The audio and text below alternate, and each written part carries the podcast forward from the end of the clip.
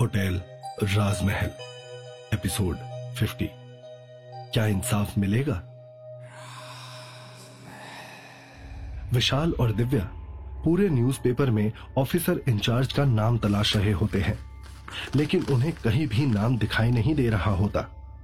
विशाल जैसे ही न्यूज़पेपर को नीचे रखता है, तभी उसे एक नाम दिखाई देता है, और विशाल एक बार फिर न्यूज़पेपर को उठाकर पढ़ने लगता है। ऑफिसर इंचार्ज का नाम रुद्र प्रताप सिंह है। और फिर ये उस आर्टिकल में पढ़े हुए नाम के हिसाब से पुलिस ऑफिसर इंचार्ज के बारे में पता करते हुए महानगर पुलिस स्टेशन पहुँच जाते हैं। विशाल पुलिस स्टेशन में दाखिल होता है और एक सब इंस्पेक्टर से पूछने लगता है, हेलो सर, मेरा नाम विशाल है और ये है दिव्या और हमें एसीपी रुद्र प्रताप सिंह जी से मिलना है। महानगर पुलिस स्टेशन का सब इंस्पेक्टर इस सवाल पर विशाल और दिव्या दोनों को ऊपर से नीचे तक देखता है। एसीपी रुद्र प्रताप सिंह। विशाल जवाब देता है जी सर। सब इंस्पेक्टर आगे पूछता है यह काम है? विशाल ने कुछ सोचते हुए कहा सर जी वो एक केस के बारे में बात करनी थी उनसे। सब इंस्पेक्टर गुस्से में जवाब देता है वो ना है चल निकल यहाँ से। विशाल ने फिर कोशिश करते हुए कहा प्लीज़ सर, बहुत ज़रूरी है। हमें उनसे होटल राजमहल के केस के बारे में बात करनी है। सब इंस्पेक्टर, ये सुनकर और गुस्सा हो जाता है। चल निकल यहाँ से। बाहर निकल। सुनाई ना दे रहा। बाहर निकल यहाँ से। ये सुनकर विशाल और दिव्या बहुत हैरान हो जाते हैं और बाहर निकलने लगते हैं। पुलिस स्टेशन के बाहर खड़ा एक हवलदार उन्हें रोकते हुए पूछता है एसीपी रुद्र प्रताप सिंह को ढूंढ रहे हो तुम दोनों? विशाल और दिव्या जल्दी से जवाब देते हैं। हाँ हवलदार आगे बताता है। साहब ने नौकरी छोड़ दी है। दिव्या ने हैरान होते हुए कहा, क्या? नौकरी छोड़ दी? हाँ रुद्र साहब ने चार साल पहले वॉलेंट्री रिटायरमेंट ले ली थी। ये सुनकर विशाल और दिव्या दोनों चौक जाते हैं और आगे दिव्या उस हवलदार से पूछती है अब वे कहा मिलेंगे? इस बात पर वो हवलदार जवाब देता है, वो तुम्हें मीना बार में मिलेंगे। विशाल ने हैरानी से पूछा, मीना बार? एक बड़े से बोर्ड पर मीना बार लिखा हुआ है, जिसके साथ एक डांसर भी बनी हुई है, और उस बोर्ड के नीचे विशाल और दिव्या खड़े होते हैं। दोनों दरवाज़ा खोलकर बार में दाखिल होते हैं। इस वक्त बहुत ही कम चहल पहल है, क्योंकि ये दिन का वक्त है। बार के अंदर हल्की लाल रोशनी है और धीमे धीमे म्यूज़िक बज रहा है। अमूमन लोग रात के वक्त ही नशे में खुद को झोंक देते हैं, लेकिन एसीपी रुद्र प्रताप सिंह के लिए दिन और रात में कोई फ़र्क नहीं है। बार के अंदर दाखिल होते ही विशाल और दिव्या को शराब की महक आने लगती है। बार पूरी तरह से शांत है। वहाँ कोई भी हलचल नहीं है। तकरीबन पाँच छह लोग वहाँ आसपास अलग अलग टेबल पर शराब लिए हुए बैठे हुए हैं। वहीं कुछ लोग आपस में बात करते हुए ताश भी खेल रहे हैं। इक्का दुक्का वेटर अपने गेस्ट को सर्व करते हुए इधर उधर घूमते हुए नज़र आ रहे हैं।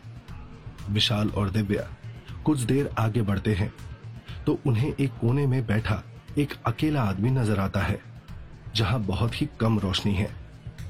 पास ही बैठे एक आदमी से विशाल पूछता है रुद्र प्रताप सिंह जी कहाँ हैं? वो आदमी नशे की हालत में अपनी उंगली उठाकर कहता है मैं हूँ रुद्र प्रताप सिंह। विशाल और दिव्या उसे गौर से देखने लगते हैं। तभी उन्हें कोने से आवाज़ आती है ओ, क्या काम है रुद्र प्रताप सिंह से? विशाल और दिव्या उस तरफ़ देखने लगते हैं। वहाँ बैठा आदमी अपने हाथ में गिलास पकड़े उनकी तरफ़ ही देख रहा होता है। विशाल और दिव्या उनके करीब जाते हैं। रुद्र प्रताप सिंह हमेशा की तरह एक कांच का ग्लास पकड़े हुए कुछ सोच रहे हैं। उनकी उम्र लगभग 35 से 40 साल के बीच नज़र आ रही है, लेकिन फिर भी उनके सर के सारे बाल स्लेटी रंग में रंगे सफ़ेद नज़र आ रहे हैं। जैसे कि अपने उम्र के पहले ही वो कुछ ज़्यादा बूढ़े हो चुके हों। और चेहरे पर लंबी दाढ़ी नज़र आ रही है। और दाढ़ी भी पूरी तरह से सफ़ेद पड़ चुकी है। उनकी आँखों के नीचे काले काले गड्ढे हैं, जैसे कि वो कई रातों से सोए ना हो। लेकिन इस वक्त भी वो एक हाथ में सिगार पकड़े हैं और एक से विस्की पी रहे हैं। तभी विशाल और दिव्या आगे बढ़ने लगते हैं और विशाल रुद्र प्रताप सिंह के चेयर के पास जाकर रुक जाता है। चाहे रुद्र प्रताप सिंह अब बूढ़े हो चुके हो, लेकिन अब भी उनकी पर्सनैलिटी दमदार है, जिसकी वजह से फेस टू फेस बात करने से विशाल थोड़ा झिझक रहा है। आगे विशाल रुद्र प्रताप सिंह से कहता है, सर, मेरा नाम विशाल है और ये दिव्या है। रुद्र प्रताप सिंह अपने खाम ख्याली में डूबे रहते हैं। वो विशाल को उसके सवाल का कोई जवाब नहीं देते। थोड़ी देर बाद विस्की का एक और घूंट लेकर रुद्र प्रताप सिंह विशाल की तरफ़ देखते हैं।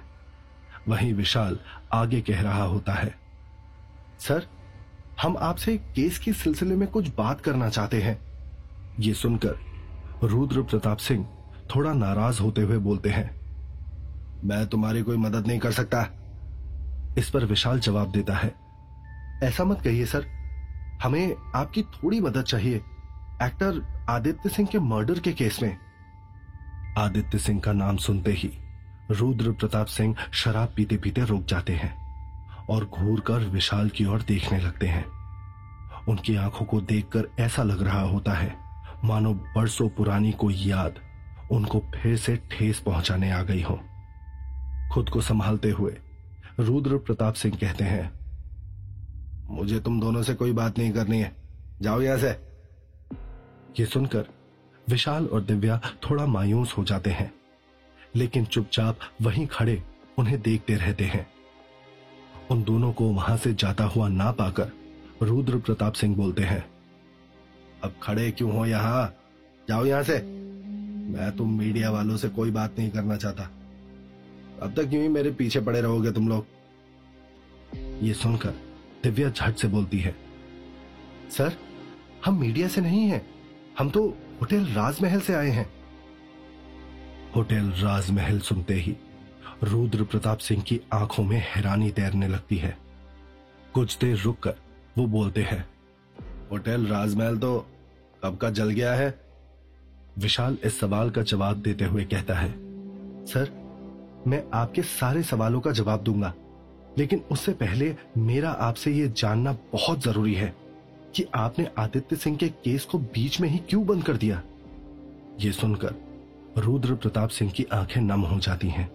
विशाल रुद्र प्रताप सिंह की आँखों में आँसू देखकर चौक जाता है। रुद्र प्रताप सिंह जवाब देते हैं, तुम जिस आदित्य सिंह की बात कर रहे हो, वो आदित्य सिंह मेरा छोटा भाई था। ये सुनकर विशाल और दिव्या हक्का बक्का रह जाते हैं। क्या? वहीं रुद्र प्रताप सिंह आगे कहते हैं, ये पुलिस वाला अपने भाई का ही जब कुछ पता नहीं लगा पाया तो और किसी के लिए क्या करता? इसलिए मैंने अपनी पुलिस की वर्दी को भी उतार दिया। विशाल और दिव्या खामोश होकर गौर से उनकी बातें सुनते जा रहे होते हैं। वहीं रुद्र प्रताप सिंह विशाल से कहते हैं मैं उसी बदनसीब आदित्य सिंह का बड़ा भाई हूँ।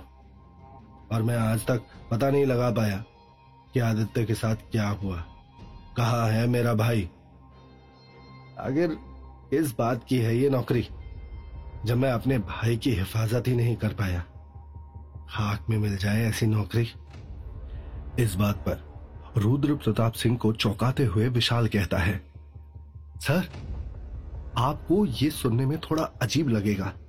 लेकिन हम जानते हैं कि आपके भाई के साथ क्या हुआ था।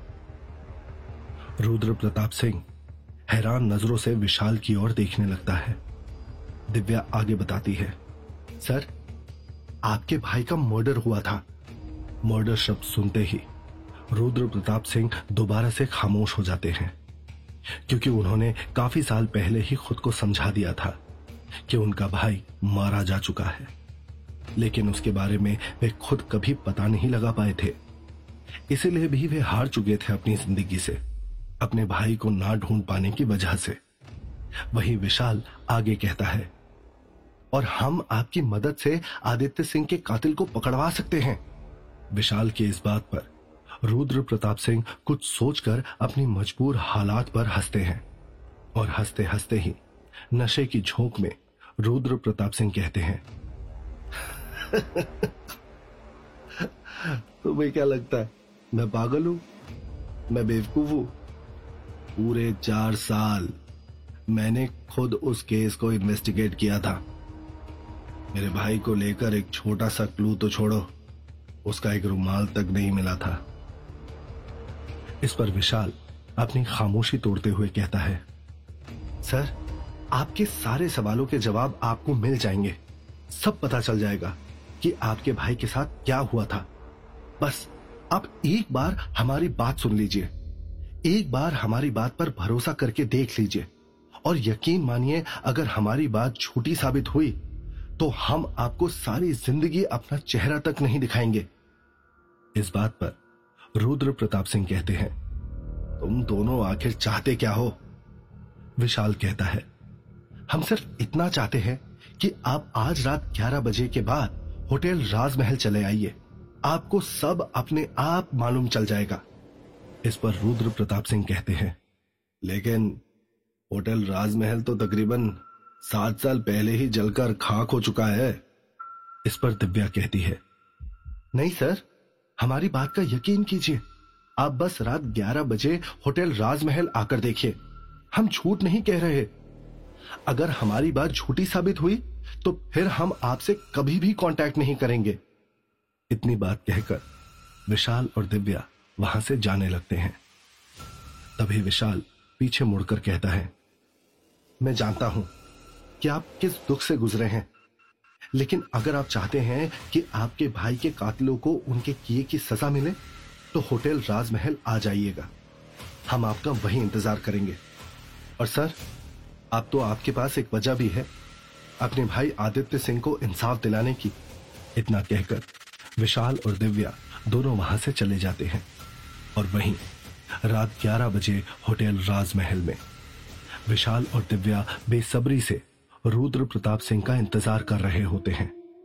एक तरफ़ उन्हें लग रहा होता है कि रुद्र प्रताप सिंह अपने भाई के इंसाफ के लिए वहाँ ज़रूर आएँगे। वहीं दूसरी तरफ़ उन्हें रुद्र प्रताप सिंह की उन बातों को सुनकर ऐसा लग रहा होता है कि उन्होंने उनकी बातों का विश्वास ही नहीं किया होगा। लेकिन उन्हें अपने ख्याल पर यकीन तब आता है जब साढ़े ग्यारह बजे होटल राजमहल का दरवाज़ा खुलता है और रुद्र प्रताप सिंह खुद होटल राजमहल के अंदर दाखिल होते हैं। लेकिन वे इस वक्त भी नशे की हालत में हैं और हल्के हल्के लड़खड़ाते कदमों के साथ वे होटल के लॉबी में बढ़ते चले जाते हैं। उनके बूट्स की आवाज़ पूरे होटल में गूंजने लगती है और वो अपने एक हाथ से अपने सिगार को जला रहे होते हैं। पूरे होटल राजमहल में एक ठंडी हवा का झोंका महसूस होने लगता है और वहीं रुद्र प्रताप सिंह भी होटल राजमहल को खड़ा देखकर हैरान रह जाते हैं। बड़ी ही हैरानी से वो होटल को चारों तरफ़ से देखने लगते हैं। रुद्र प्रताप सिंह को वहाँ देखकर विशाल और दिव्या को बहुत ज़्यादा खुशी होती है, क्योंकि वो लोग समझ जाते हैं कि रुद्र प्रताप सिंह आज भी अपने भाई को इंसाफ दिलाने के लिए उतने ही जज्बाती हैं, जितना कि वो सात साल पहले हुआ करते थे। नशे की हालत में होने के बावजूद भी रुद्र प्रताप सिंह उनसे और कोई बात किए बिना सीधे पूछते हैं, मैं तुम लोगों की बातों पर यकीन करने नहीं मैं सिर्फ़ अपने भाई के कातलों के बारे में जानने आया हूँ, क्योंकि मुझे बस अपने भाई को इंसाफ दिलाना है। विशाल रुद्र प्रताप सिंह के जज्बात को समझ जाता है, और वो सीधे रुद्र प्रताप सिंह को अपने साथ होटल राजमहल के एक कॉरिडोर से सीधे लेकर बढ़ने लगता है, और थोड़ी देर ढूँढने के बाद ही रुद्र प्रताप सिंह को होटल के एक हिस्से में वही कटे हुए हाथ का हड्डियों का ढांचा मिल जाता है। उस हड्डी के टुकड़े को देखकर रुद्र प्रताप सिंह पहले चौंक जाते हैं और उनकी आँखें आंसुओं में हल्की हल्की भीगने लगती हैं। विशाल रुद्र प्रताप सिंह की तरफ़ देखकर कहता है, सर, इस हाथ का डीएनए टेस्ट करवाइए। मैं पूरे यकीन के साथ कहता हूँ यह हाथ आपके भाई का है। दिव्या भी विशाल का साथ देकर हामी भरती है। जी सर, विशाल बिल्कुल सही कह रहा है। विशाल और दिव्या को शुक्रिया कहकर रुद्र प्रताप सिंह एक विश्वास के साथ आखिर में उस हड्डी के टुकड़े को लेकर वापस उसका डीएनए टेस्ट कराने के लिए चले जाते हैं। वहीं रुद्र प्रताप सिंह के जाने के बाद विशाल और दिव्या आपस में बात करते हैं। विशाल दिव्या से कहता है, मैं चाहता तो आज ही रुद्र प्रताप जी को उनके भाई के साथ क्या हुआ था वो सब कुछ दिखा सकता था। लेकिन मैंने ऐसा जानबूझकर नहीं किया। मैं चाहता हूँ वे अगली दफ़ा खुद आए और मुझसे कहे कि मैं जानना चाहता हूँ कि मेरे भाई का कातिल कौन है। फिर मैं उन्हें सारी की सारी सच्चाई बता दूँगा और फिर उनके भाई की आत्मा को मुक्ति मिलेगी। दिव्या, विशाल की बातों पर सहमति जताते हुए कहती है, तुम बिल्कुल सही कह रहे हो विशाल। उस हाथ के हिस्से के मिलने के बावजूद भी रुद्र प्रताप सिंह जी खुद को संभाल नहीं पा रहे।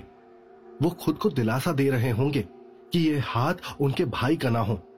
लेकिन जब उन्हें डीएनए टेस्ट के बाद मालूम चलेगा कि ये हाथ उनके भाई का ही है तो वो सामने से आकर अपने भाई के कातलों को ज़रूर सजा दिलवाएँगे और तब जाकर वाकई में आदित्य सिंह की आत्मा को मुक्ति मिलेगी।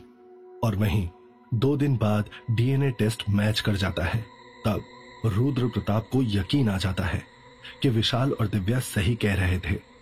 और उसी होटल राजमहल में उनके भाई आदित्य सिंह की मौत हुई थी। और कुछ इस तरह से वे दो दिन बाद अपने साथ अपनी पुरानी पुलिस की पूरी टीम लेकर होटल राजमहल में रात 11 बजे के बाद पहुँच जाते हैं। क्या होगा कहानी में आगे? क्या आदित्य सिंह की आत्मा को मुक्ति मिल पाएगी? और किस तरह से रुद्र प्रताप सिंह अपने भाई की आत्मा को मुक्ति दिलाएँगे?